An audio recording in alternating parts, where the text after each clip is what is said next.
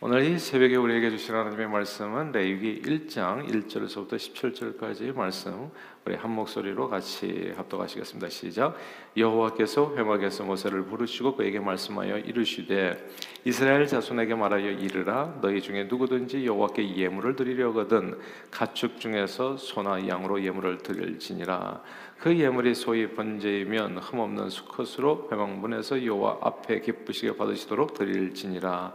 그는 번제물의 머리에 안수할지니 그를 위하여 기쁘게 받으심이 되어 그를 위하여 속죄가 될 것이라. 그는 여호와 앞에서 그 숫송아지를 잡을 것이요 아론의 자손 제사장들은 그 피를 가져다가 회막문 앞 제단 사방에 뿌릴 것이며 그는 또그 번제물의 가족을 벗기고 각을 뜰 것이요. 제사장 아론의 자손들은 제단 위에 불을 붙이고 불 위에 나무를 버려놓고 아론의 자손 제사장들은 그 뜬 각과 머리와 기름을 제단 위에 불 위에 있는 나무에 벌려 놓을 것이며 그 내장과 정강이를 물로 씻을 것이요 제사장은 그 전부를 제단 위에서 불살라 번제를 드릴지니 이는 화제라 여호와께 향기로운 냄새니라. 만일 그 예물이 가축대의 양이나 염소의 번제이면 흠없는 수컷으로 드릴지니 그가 제단 북쪽 여호와 앞에서 그것을 잡을 것이요 아론의 자손 제사장들은 그것의 피를 제단 사방에 뿌릴 것이며 그는 그것의 각을 뜨고 그것의 머리와 그것의 기름을 베어낼 것이요 제사장은 그것을 다 제단 위에 불 위에 있는 나무 위에 버려놓을 것이며 그 내장과 그 정강이를 물로 씻을 것이요 제사장은 그 전부를 가져다가 제단 위에서 불살라 번제를 드릴지니 이는 화제라. 여호와께 향기로운 냄새니라.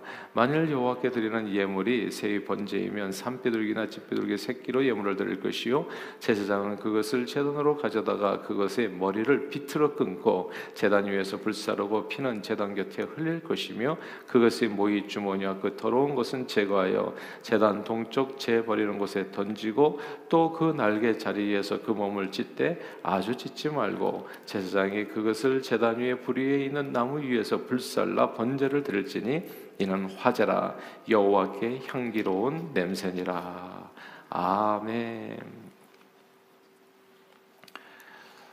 아, 혹시 그 닭을 잡아보신 적이 있으신가요? 이, 저는 죄송하지만 아직까지 그렇게 그 닭을 포함해서 어떤 짐승도 잡아보지를 못했어요. 아, 근데 뭐 시골에서는 가끔씩 종종 있는 일이죠. 그래서 올해 아, 수년 전에 아, 우리가 이제 그 미얀마에 그 단기 선교를 갔을 때 거기서 이제 거기 거기 이제 막 돌아다니는 닭을 잡더라고요. 손님 왔다고. 근데 그 닭을 잡는 게 쉽지가 않더라고요. 예, 예전에는 잡아보셨다고 하는데 우리 중에 한 분에게 한번 잡아보라고 했더니 아, 굉장히 좀 이렇게 어려워했어요. 그러니까 이제 그 사람이 이제 보다가 이제 웃더니 그 현지인이 탁 하고 이제 잡더라고요. 근데 닭 잡는 것도 그렇고 그리고 또 수년 전에 저희가 또 몽골에 갔을 때 몽골에서는 양과 염소들이 있잖아요. 그래서 이제 또 손님이 왔다고 이제 양을 잡아서 주는 거예요. 근데 양을 어떻게 아, 양을 잡으려 잡아서 주는데 양을 잡는 법하고 염소 잡는 법이 좀 다르더라고요. 근데 이제 그때 우리가 갔을 때는 아, 그 집에서 이제 염소를 잡아주겠다고 염소가 좀 더 맛있다나요? 그래서 염소를 잡는 모습을 봤는데 와 이거 좀 아, 힘들더라고요 보는 과정이. 그 염소를 이렇게 그 뿔을 갖다가 여기 가랑이 사이에다 놓고 이 망치로 망치로 이제 이렇게 정수리를 이렇게 치는데 아, 한 번 치니까 잘 안 돼요. 어, 그러니까 이제 막 여러 번 치는데 막 소리를 지르고 그러는데 어, 너무 너무 이렇게 가슴이 이상하더라고요. 예. 그 보는 장면도 이상하고 근데 이제 그분은 아주 태연하게 이제 그래서 여러 번 쳐서 이제 그렇게 각을 뜨고 아, 그렇게 해서 이제 음식을 주었는데 이게 소나 양을 잡는 거 이거 정말 이렇게 가축들을 잡는 것은 생각보다 그렇게 간단한 문제는 아니라는 생각이 들고 그건 아무나 할 수 있는 일은 아니라는 그런 생각이 듭니다. 요한복음 4장에 보면 예수님께서 사마리아 수가성을 지나가시다가 우물가에서 한 여인을 만나서 사마리아 여인을 만나서 이제 이렇게 대화를 나누세요. 대화를 나누다가 대화가 아, 이제 이렇게 같이 나누는 가운데서 놀랍게도 예배로 연결되게 됩니다. 그 여인이 물어보지요. 우리는 이곳에서 예배를 드리라고 하고 그러니까 그리심산에서 어, 여러분들은 저기 유대인들은 예루살렘에서 예배를 드린다고 하는데 어느 곳에서 예배 드리는 것이 더 좋습니까? 이렇게 물어봤을 때 예수님께서는 이 산에서도 말고 저기서도 말고 이제 그 하나님께서 예, 기뻐하시는 그 때가 오는데 신령과 진정으로 예배하는 예배자를 하나님께서 기뻐하신다 이렇게 말씀하셨어요. 그래서 질문은 그런 거예요. 신령과 진정으로 예배하는 게 도대체 무슨 뜻인가? 어떻게 예배를 드려야 하나님께서 찾으시는 그런 예배자가 될 수 있을 것인가? 이게 질문인데 로마서 1장에 보면 사도 바울의 그 질문에 대한 답을 어느 정도 해줘요. 거기 보면 너희 몸을 하나님께서 기뻐하시는 거룩한 사한제사로 드리라 이렇게 돼 있거든요. 이것이 너희 드릴 영적 예배라고요. 어쩌면 신령과 진정의 예배라고 하는 것은 우리 몸을 하나님께서 기뻐하시는 거룩한 산제사로 드리는 아, 그런 예배라고 이제 볼 수가 있는데 그럼 또 거기서 질문은 그거잖아요. 하나님께서 기뻐하시는 거룩한 산제사는 뭔가? 그 하나님께서 기뻐하시는 거룩한 산제사 그 내용이 사실 오늘 레위기의 말씀입니다. 레위기의 말씀을 우리 한번 같이 한번 읽어볼까요? 3절에 같이 읽겠습니다. 3절에 같이 한번 읽어보겠습니다. 1장 3절입니다. 시작. 그 예물이 소의 번제이면 흠없는 수컷으로 회망문에서 여호와 앞에 기쁘시게 받으시도록 들지니라. 아멘. 하나님께서 기쁘게 받으시도록 드리는 산제사의 내용이 오늘 본문에 나오는 겁니다. 무엇을 드려야 되는가, 언제 어디에서 드려야 되는가가 중요하지 않고 어떻게 드릴 것인가가 중요한데 하나님께서 기쁘시게 받으시기에 합당한 산제사를 하나님 앞 드려야 된다. 이것이 바로 너희가 드릴 영적 예배라는 건데 요 드리는 내용이요. 아, 이게 상당히 좀 이렇게 아, 이게 간단한 내용이 아니에요. 하나님께서 기쁘시게 받으시도록 드리는 산재물이 되려면 제일 먼저 이렇습니다. 뭘 해야 될 일이 어, 여기 3절에 보니까 소의 번제이면 흠없는 수컷으로 첫 번째는 흠없는 수컷을 드려야 됩니다. 그러니까 재물을 모두 다 다 드려야 되는데 아무 재물이 아니라 흠이 없어야 돼요. 흠이 없어요.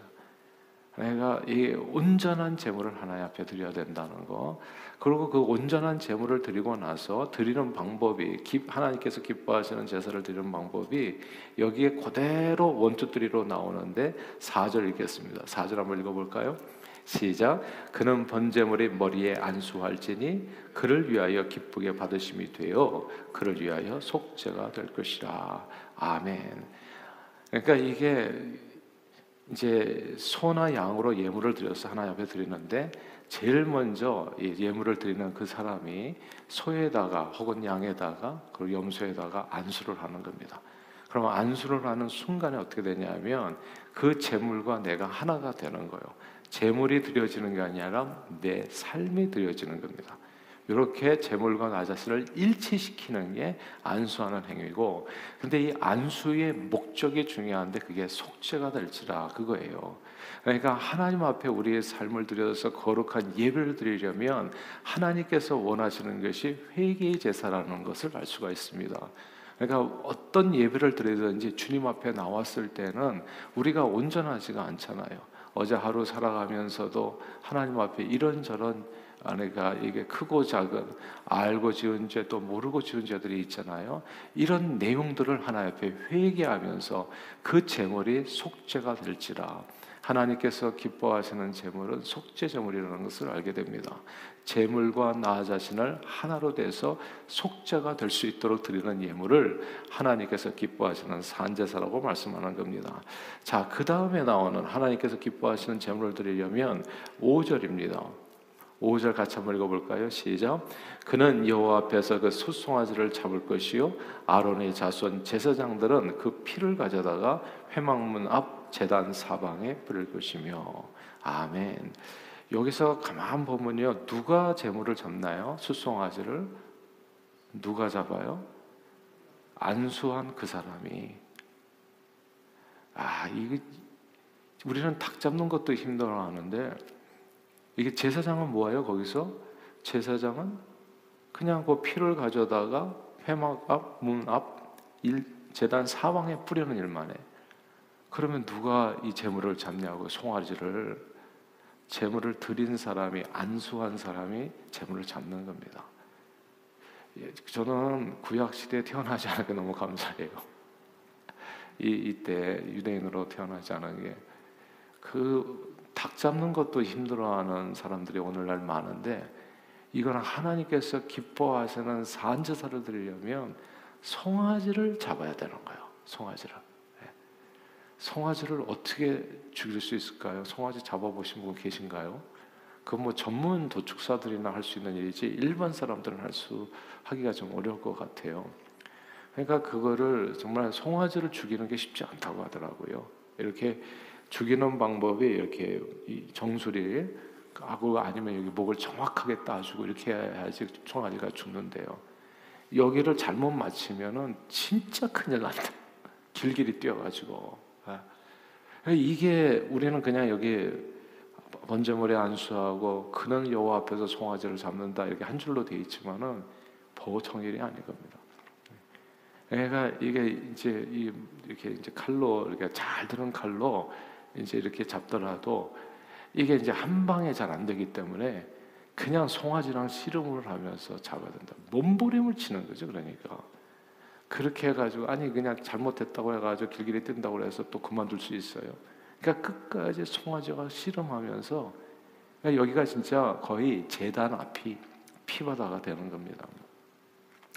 그 소를 잡는 과정에서 소를 잡으시는 그분은 이제 피범벅이 되는 거죠. 온 몸을 피로 뒤집어 쓰게 되는 겁니다. 그렇게 속죄가 되는 거예요, 사실은. 그런 제사를 하나님께서 원하신다는 거죠. 신령과 진정의 예배가 뭔지를 한번 생각해 볼 수 있는 구절이 오늘 본문에 나오는 거예요. 하나님 앞에 나올 때는 그냥 나오는 것이 아니라 흠없는 마음으로 온전한 마음으로 나와서 그래서 하나님 앞에 예수 그리스도의 피를 피범벅이 되도록 머리끝에서 발끝까지 뒤집어 쓰고 나온 예배를 하나님께서는 그런 예배를 기뻐하신다는 겁니다.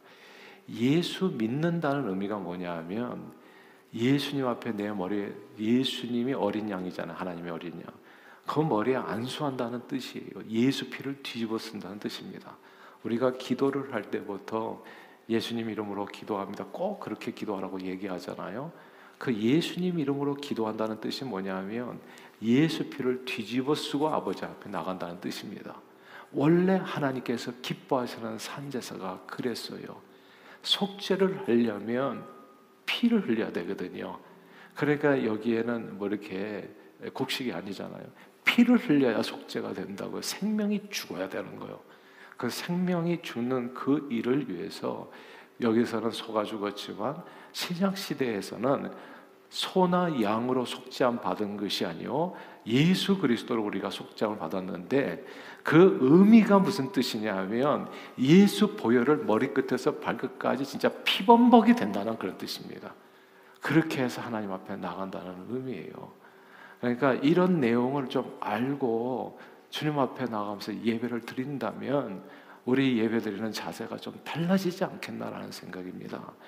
어, 아무튼 번제물을 누가 잡는다고요? 머리에 안수하고 그리고 그 사람이 숫송아리를 잡습니다.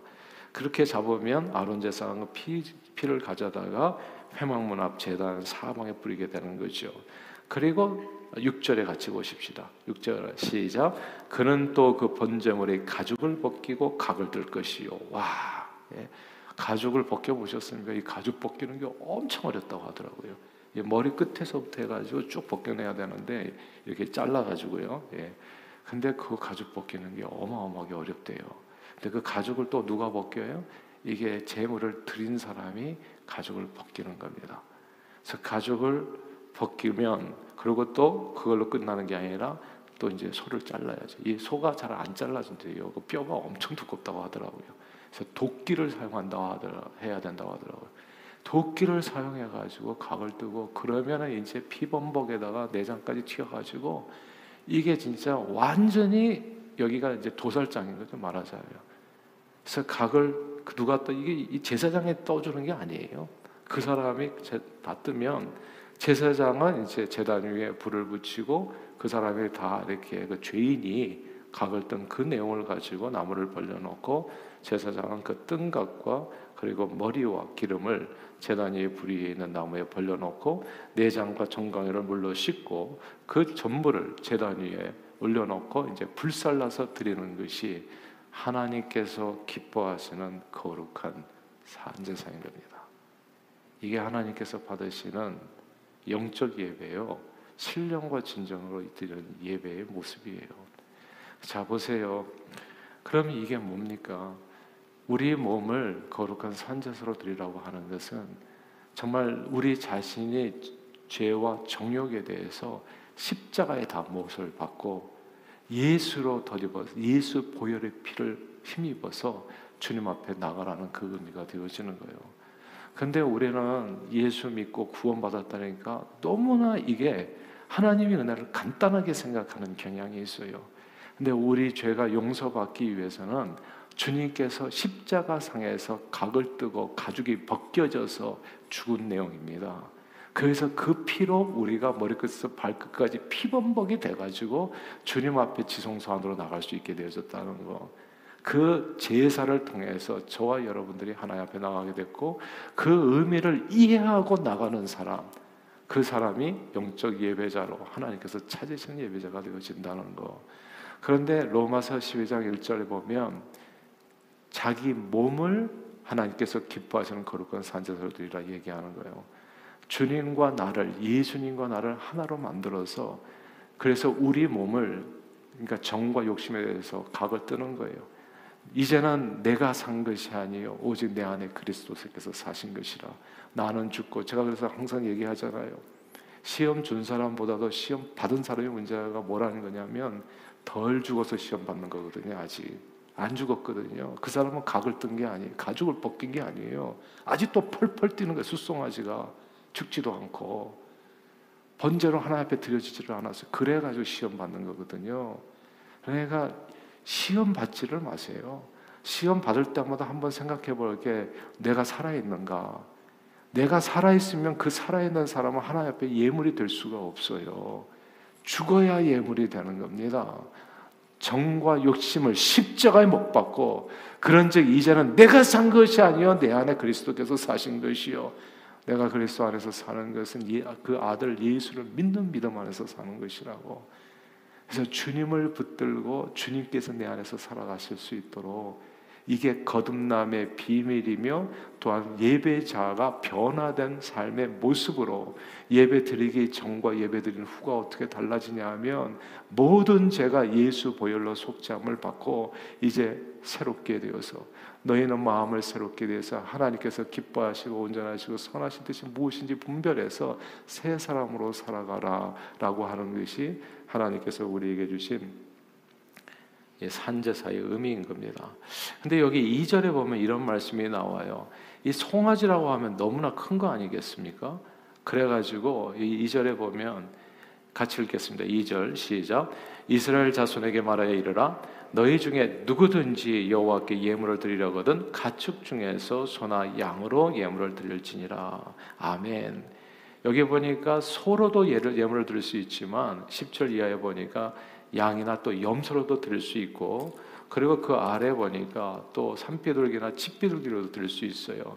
이게 그러니까 2절에 보니까 누구든지 예물을 드리려거든 이렇게 표현했는데 이 말씀은 다시 다르게 누구든지 예물을 드리라라고 이렇게 해석할 수도 있어요. 만약에 송아지를 바치라고 하면 그렇게 할 수 없는 사람도 있잖아요. 예전에 송아지 한 마리가 집안채 값일 때도 있었는데 그렇게 많은 것을 드릴 수 없잖아요. 그러니까 각자 믿음의 분량에 따라서 누구든지 그러니까 한 사람도 빠짐없이 하나님 앞에 나와서 예물 드릴 수 있다는 그런 의미입니다. 누구든지 각자 믿음의 분량에 따라서 그러나 믿음의 분량에 따라서 예물의 내용은 달라질 수 있지만 어떻게 드리는가는 다 같습니다. 다 피를 흘린 제사가 되어져야 된다는 거. 그래서 오늘 본문을 통해서 우리는 신령과 진정으로 예배드리라는 그 의미가 무엇인지를 깨닫게 됩니다. 하나님께서 기뻐하시는 산제사, 자기 몸을 그렇게 드리는 사람을 하나님께서는 오늘도 찾으십니다. 옛 사람은 완전히 죽고 십자가에서 새 사람으로 그리스도와 함께 살려온 사람, 바로 이런 예배를 하나님께서는 기뻐하십니다. 그러므로 오늘도 이렇게 영적 예배로 주님의 기쁨이 되시는 저와 여러분들이 다 되시기를 주 이름으로 축원합니다. 기도하겠습니다. 사랑하는 주님, 오늘 이 새벽에도 우리를 불러주시고 하나님께서 기뻐하시는 영적 예배 산제사가 무엇인지를 다시금 우리로 하여금 똑똑히 깨닫게 해주심을 감사합니다. 주님께서 기뻐하시는 산제사는 예수와 함께 십자가에 죽는 것, 자기가 자기를 죽이는 겁니다. 재물에 안수하고 나는 죽었습니다, 하나님. 이제부터는 내가 산 것이 아니요 내 안에 그리스도께서 사신 것입니다. 결단하면서 드리는 그 속죄의 제사를 그 예배를 하나님께서는 찾으시고 기뻐하신다는 것. 오늘 말씀을 통해서 주님 기뻐하시는 예배의 그 내용을 확실하게 이해하였사오니 항상 우리 몸을 하나님께서 기뻐하시는 거룩한 산제사로 드려 말과 생각과 행실에서 하나님을 영화롭게 하는 하나님을 기쁘시게 하는 저희 모두가 되도록 축복해 주옵소서. 예수 그리스도 이름으로 간절히 기도하옵나이다. 아멘.